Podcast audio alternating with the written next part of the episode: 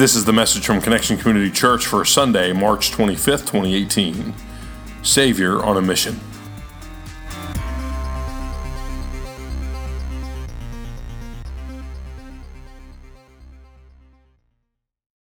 Hail to the King! You are crowned in majesty. Hail to the King! Hallelujah. Hallelujah. Good morning. It is great to be with you this morning.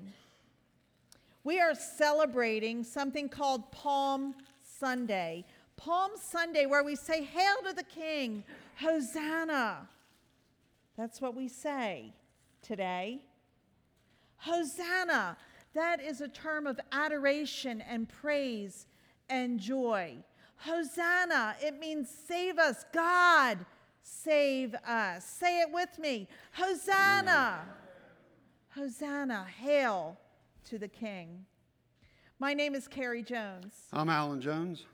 And we are honored to be here with you today.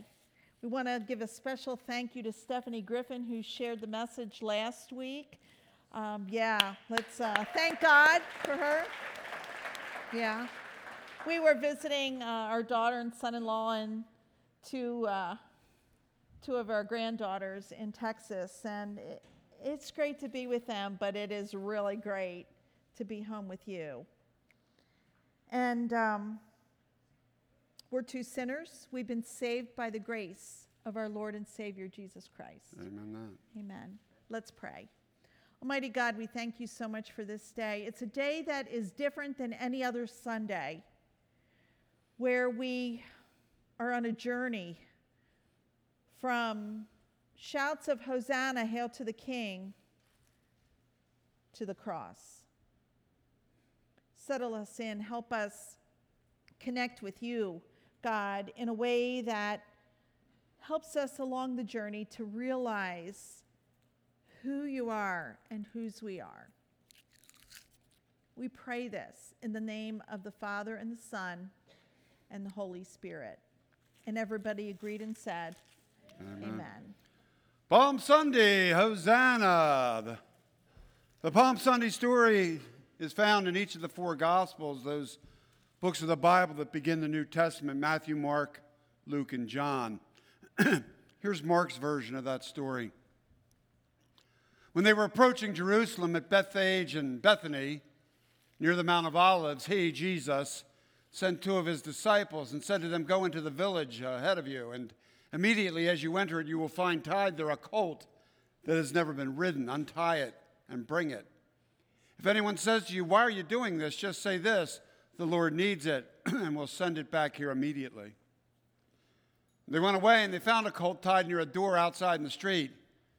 As they were untying it, some of the bystanders said to them, What are you doing untying the colt?" And they told them what Jesus had said, and they allowed them to take it. Then they brought the colt to Jesus and threw their cloaks on it, and he sat on it.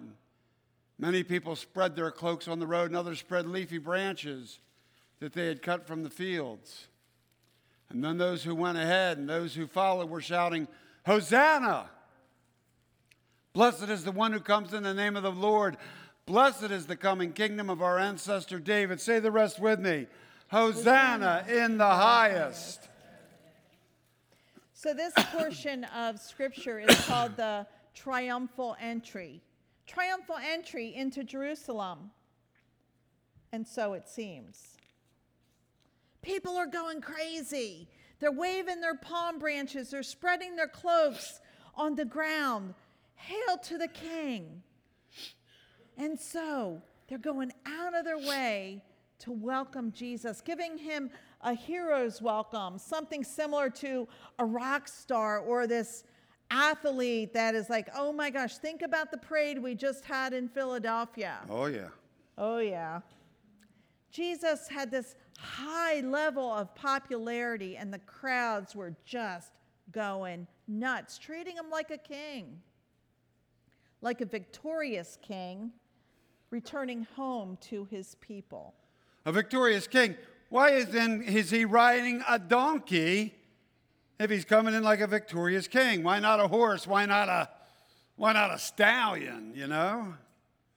Well, first of all, riding a donkey fulfills a 600-year-old prophecy found in the Old Testament in the book of Zechariah. Rejoice greatly, O daughter Zion. Shout aloud, O daughter Jerusalem.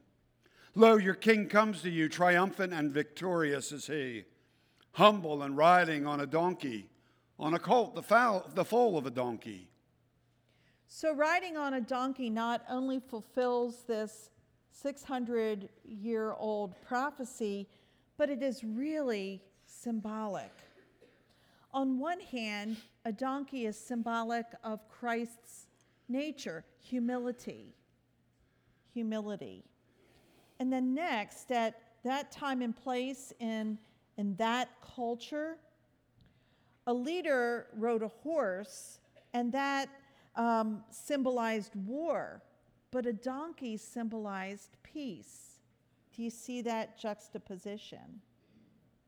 And then, finally, we believe that riding on a donkey connected Jesus with the everyday person, the ordinary person, for they had donkeys. They were the workforce as opposed to stallions or horses. And so this riding on a donkey is really significant and symbolic on a number of levels. And so it's known as the triumphal entry, and they're treating Jesus as a king, as a returning victorious king, but that will be short-lived, and Jesus knows it. In the previous chapter of this same book of Mark, chapter 10, as they were on the road, Jesus and the disciples, as they were heading toward Jerusalem in this triumphal entry, Jesus took the 12 disciples aside and told them that what would be coming next. We are going up to Jerusalem, he said, and the Son of Man will be delivered over to the chief priests and the teachers of the law. They will condemn him to death and will hand him over to the Gentiles, who will mock him and spit on him, flog him, and kill him. 3 days later, he will rise. Jesus knew this celebration was temporary. He knew that this parade was going to be brief. He knew the shouts of Hosanna would turn to cries of Crucify before the week was out. And he had told the disciples as well, but they were having a little trouble understanding what was coming, especially in the book of Mark. The disciples are a little slow on the uptake on what's going on, and they didn't understand quite how short-lived this parade was going to be. The next day they came to Jerusalem, and Jesus entered the temple and began to drive out those who were selling and those who were buying in the temple. And he overturned the tables of the money changers and the seats of those who sold sacrificial doves. And he would not allow anyone to carry anything through the temple. He was teaching and saying, "Is it not written that my house shall be called a house of prayer for all nations? But you have made it a den of robbers." And when the chief priests and the scribes heard it, they kept looking for a way to kill him. For they were afraid of him, because the whole crowd was what? Spellbound by his teaching. Didn't take long for that parade to end, did it? Next day, Jesus entered the temple and literally turned things upside down. Turned them upside down for those who were trying to financially benefit from the selling of the sacrificial doves. You're supposed to take a sacrifice into the temple. There's nothing wrong with that, but they were trying to make a profit. They were trying to gouge the people. And those who were money changers, because there were a lot of out-of-towners because of the Passover festival, and they were trying to turn a large profit as well. You know, Jesus doesn't like it when we turn the house of the Lord into a place for personal gain. Can you blame him? No. Isn't it amazing, though, how quickly things can change? You know, one's position or circumstance can go from being the center of attention, like in a victory parade, to being made the center of attention in a plot to be killed. It's funny how quickly things can change. Not the first time that happened to Jesus. 3 years before, when he started his ministry, he went down to the river and he was baptized by his cousin John. What a day. As he came out of the water, the Holy Spirit descended, Scripture tells us, like a dove. And the voice of God the Father claimed Jesus as his son from the heavens and said how pleased he was with him. Wow. What a spirit-filled moment. What an incredible point in time. But no sooner had Jesus come up out of the baptismal water of the river than the Holy Spirit led him out into the desert for 40 days and 40 nights of fasting to be tempted by Satan. Wow. Can you imagine how quickly things change? Wow. Well, maybe you can. Maybe you've been there before. Everything going really well. Things just kind of cooking. Life is easy. Life is good. And then something happens. Perhaps something unexpected, something out of left field. It could be a phone call. It could be a visit to a doctor. It could be some event, something challenging, something painful, maybe some physical pain, emotional pain, spiritual pain, relational pain. It could be something that's tragic. Whatever it is, sometimes those kinds of things come very quickly. And oftentimes they come on the heels of these good times. And then you begin to wonder, like, what just happened? What's going on? How did we get from there to here? How could this have happened so quickly? We get it.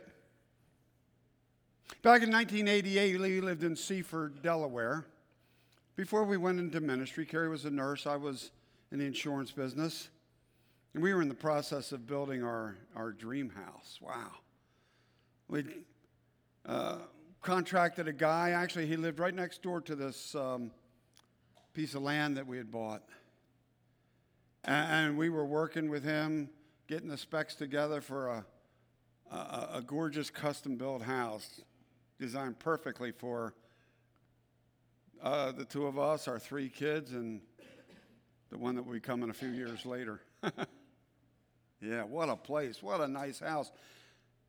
So we're like here, but in the meantime, up here in Newark, my mother had some serious strokes to the point where we wondered if she would even survive.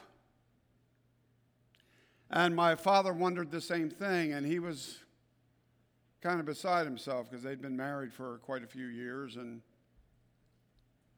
he was in a house, four-bedroom house up here in Newark that we'd grown up in. That was just the two of them. And he wondered what was going to happen, one, if she didn't survive, and he's kind of rattling around that house by himself, or if she did, how he was going to manage to take care of her because she was going to need a lot of care. So we said, Dad, why don't put a wing on this house we're building, an in-law wing. Well, we meant that with our full hearts, but we were surprised a little bit when he said yes, because my father from the age of 16 had been very independent, very self-sufficient, and it was kind of surprising when he said, yeah, I'd like to do that. But he did, and so he sold their house in Newark, and the wing was put on the house, and the plans were on July 1, 1988. They'd move from Newark to Seaford, and we would move from one side of town to the other. Great plan. You know, it was kind of tough with Mom and the strokes and all, but we'd be together and we'd help Dad take care of her. June 1, 1 month to the day before move-in day, It wasn't even lunchtime yet. My father coming down the steps, and before he got to the bottom, had a heart attack, and that was the end of his life. I often think, I doubt Dad woke up that morning thinking, well, this is it. It's the last day I've got. But it was. Wow, and how things change quickly. We thank the Lord that things were already in place for my mother, because she was definitely going to need help then without Dad. So the Lord had seen ahead and had everything worked out. But our plan was a little different than we thought it was going to be, because Dad was going to be primary caregiver and we were going to be support staff. And in an instant, that shifted to Alan and Carrie, along with 2 full-time jobs and 3 full-time kids, becoming primary care for Ruth Jones. And that's okay. That's not a problem, but it certainly changed what we thought, the way we thought things were going to be. Things change quickly, don't they? And they can change from just flying here to, whew, wow, turning things upside down. We know that for sure. Many of you probably know that as well. And you know, Jesus, our Lord and Savior, he knew that. And that's why, you know, he understands us, because he's been there. He gets it. One difference from our experience with Alan's dad passing suddenly and unexpectedly, and Alan's mom coming, is that we didn't know. We didn't know what was ahead. Here's how it's different with Jesus. He knew what was ahead. He knew that when he was making this triumphal entry, coming in on this grand parade, and everybody's saying, yay, Jesus, Hosanna, Hosanna in the highest. He knew that he would end up that week being arrested, betrayed, mocked, spit on, flogged, and killed. He also knew that he would rise 3 days later. He told his disciples that, and it's all through the Bible. He knew that the parade would be short-lived, and that the parade would be the beginning of the end. He knew that entering Jerusalem meant that he was completing his mission. Jesus was on a mission, and he came to exchange his life for ours. That was his mission. Exchanging his life for your life and for my life. And here's the thing, he gave it willingly. He did it willingly. He was not forced, he was not coerced. He did it by choice. He chose to allow himself to be crucified for all of us. He chose to enter into Jerusalem knowing what was coming. It was his choice to be a savior on a mission. Every day he was teaching in the temple, and at night he would go out and spend the night on the Mount of Olives, as it was called. And all the people would get up early in the morning to listen to him in the temple. So Jesus was a teacher, and he spent time daily, as Scripture said, teaching in the temple. He also spent time preparing his disciples, or attempting to prepare them for what was to come. He told them what was coming, but either they didn't want to hear it, or they just couldn't comprehend it. It was just too much. I mean, I could hear, if I were the disciples in that room, I'd probably go, la, la, la, la, don't say that. Or, what? I don't even know what you're saying. I mean, you can't really blame the disciples. They were just regular people, like you and like me. And so here Jesus is having these conversations with his disciples, preparing them. And over here, there's another chit-chat, a lot of chatter going on among the religious leaders, trying to figure out how to silence this man who was turning everything absolutely upside down. They were looking for the opportunity to take Jesus' life. Now, Jerusalem was overrun at that time with people because it was the annual festival of unleavened bread, also known as the Passover. It was the annual Jewish celebration where they remembered the night where their ancestors had left Egypt and left slavery. Passover was one of the most important yearly celebrations for the Hebrews. And so Jesus and his disciples were celebrating the Passover. They had a borrowed room, and Jesus used the elements of the meal to try to prepare his disciples, his followers, for what was to come. And so he held bread and he said, "This is my body." And then he took the wine and he said, "This is my blood. And in the future, when you do this, remember me." Remember me. He knew that his earthly mission would soon end on the cross, and he was trying to prepare them for that, give them something tangible, since he couldn't be there in the future, something tangible where they could remember for life beyond. It's during this meal that Jesus identified Judas Iscariot as the one who would betray him. Can you imagine being in Jesus' shoes? Here's a guy you've been doing life with for 3 years, ministry.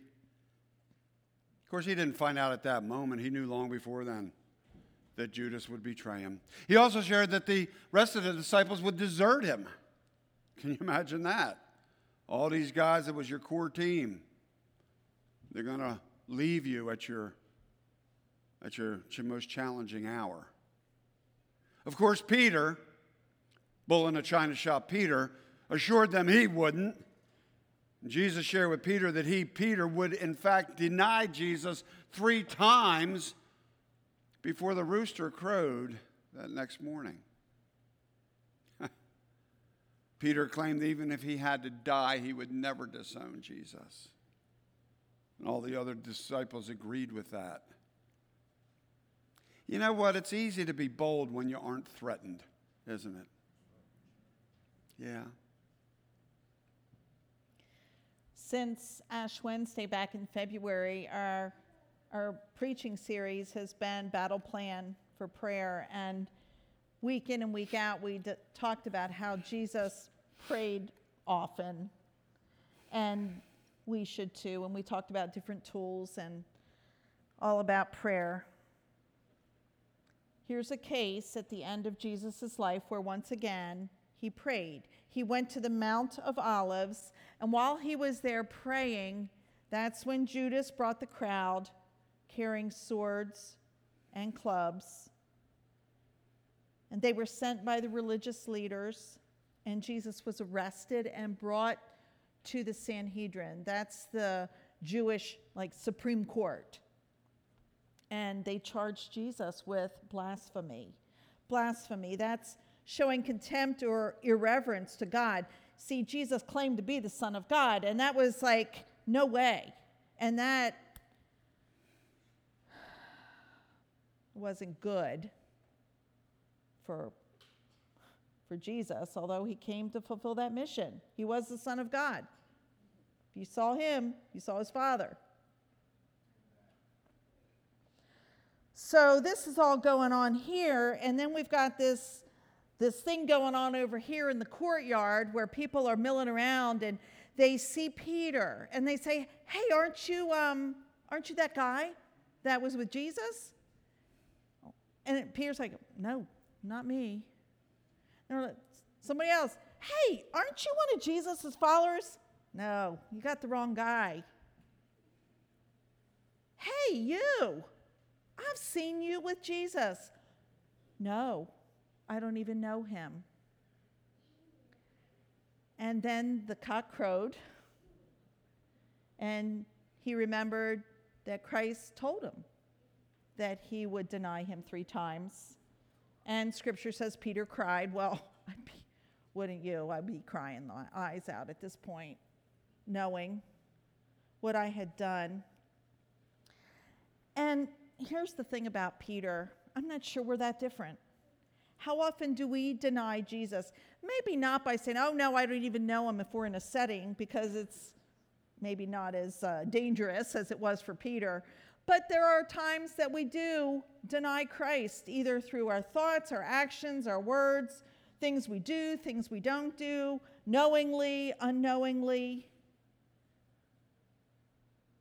I deny Christ every day in some way. So how are you like Peter?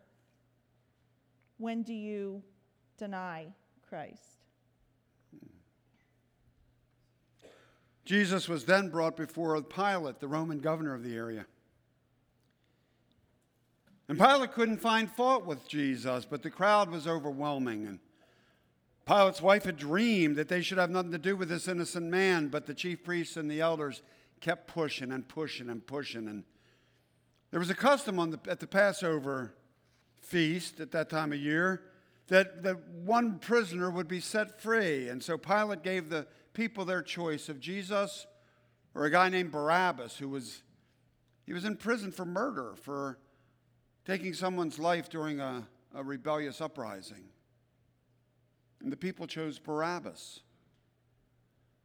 to be pardoned. And when Pilate asked what he should do with Jesus, they shouted, "Crucify him!" Wow. When Pilate asked what crime he had committed, they again shouted, "Crucify him!" And so Pilate symbolically washed his hands, saying he was innocent of this man's blood. And the people said, "Let his blood be on us and on our children." Can you imagine that? Let his blood be on us and on our children. And so Pilate released Barabbas, had Jesus flogged, and handed him over to be crucified. And he was publicly humiliated by the governor's soldiers, and they spit on him, and they mocked him, and by mocking him, remember, you're king. And so they put a scarlet robe on him to humiliate him, and the crown, but it was a crown of thorns, not some nice shiny thing. And he was led to his final execution. Earlier that week, hailed as a hero, and now a common criminal. Actually, seemed like it was worse. And the religious leaders, they mocked him, saying, "He saved others, but he can't save himself." Can you just hear that? He saved others, but he can't save himself.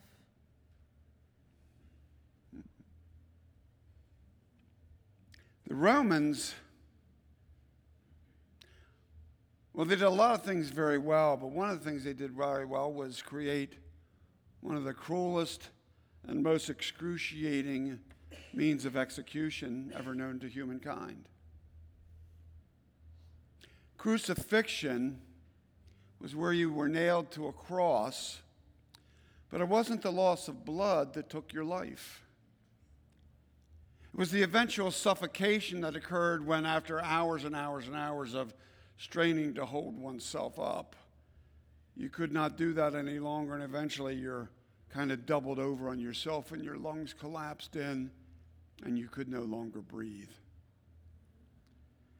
And so Jesus willingly gave up his spirit and died on a cross that day. We call that day Good Friday. It's kind of ironic, isn't it? Good Friday. Willingly he did that. Willingly. They didn't take his life. He gave his life willingly, so that you and I can keep ours, so that we might be saved, so that we might live, so that we might be able to travel through eternity in relationship with the one who died there on the cross. There was a rich man. His name was Joseph of Arimathea, and he had become a disciple of Jesus, and he went and took the body from the cross and wrapped it in clean linen, and placed Jesus' body in a new tomb that had been cut in a rock, and there was a large stone that was placed over the entrance, and it was sealed. This is a heck of a week, isn't it? Heck of a week, starting with a parade and ending with an execution. It was all part of the plan, all part of his mission, Jesus' mission, his mission to sacrifice himself for you and for me. His mission to give his sinless life to pay the price for our sin-filled lives.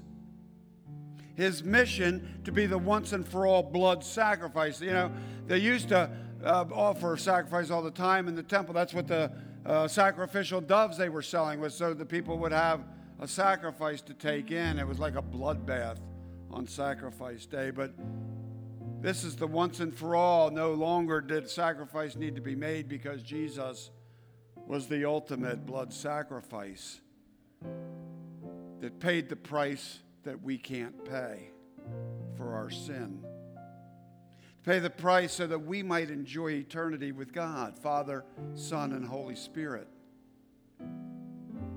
When the parade came to town on Palm Sunday, Jesus already knew what the week would bring. He was on a mission as he entered town that day, and he fulfilled his mission when he died on that cross. Savior on a mission for you and for me. Thank you for joining us for our podcast. For more information about Connection Community Church in Middletown, Delaware, please visit our website at justshowup.church. You can also call our church offices at 302-378-7692. Connection Community Church, connecting people with Jesus and the life he offers.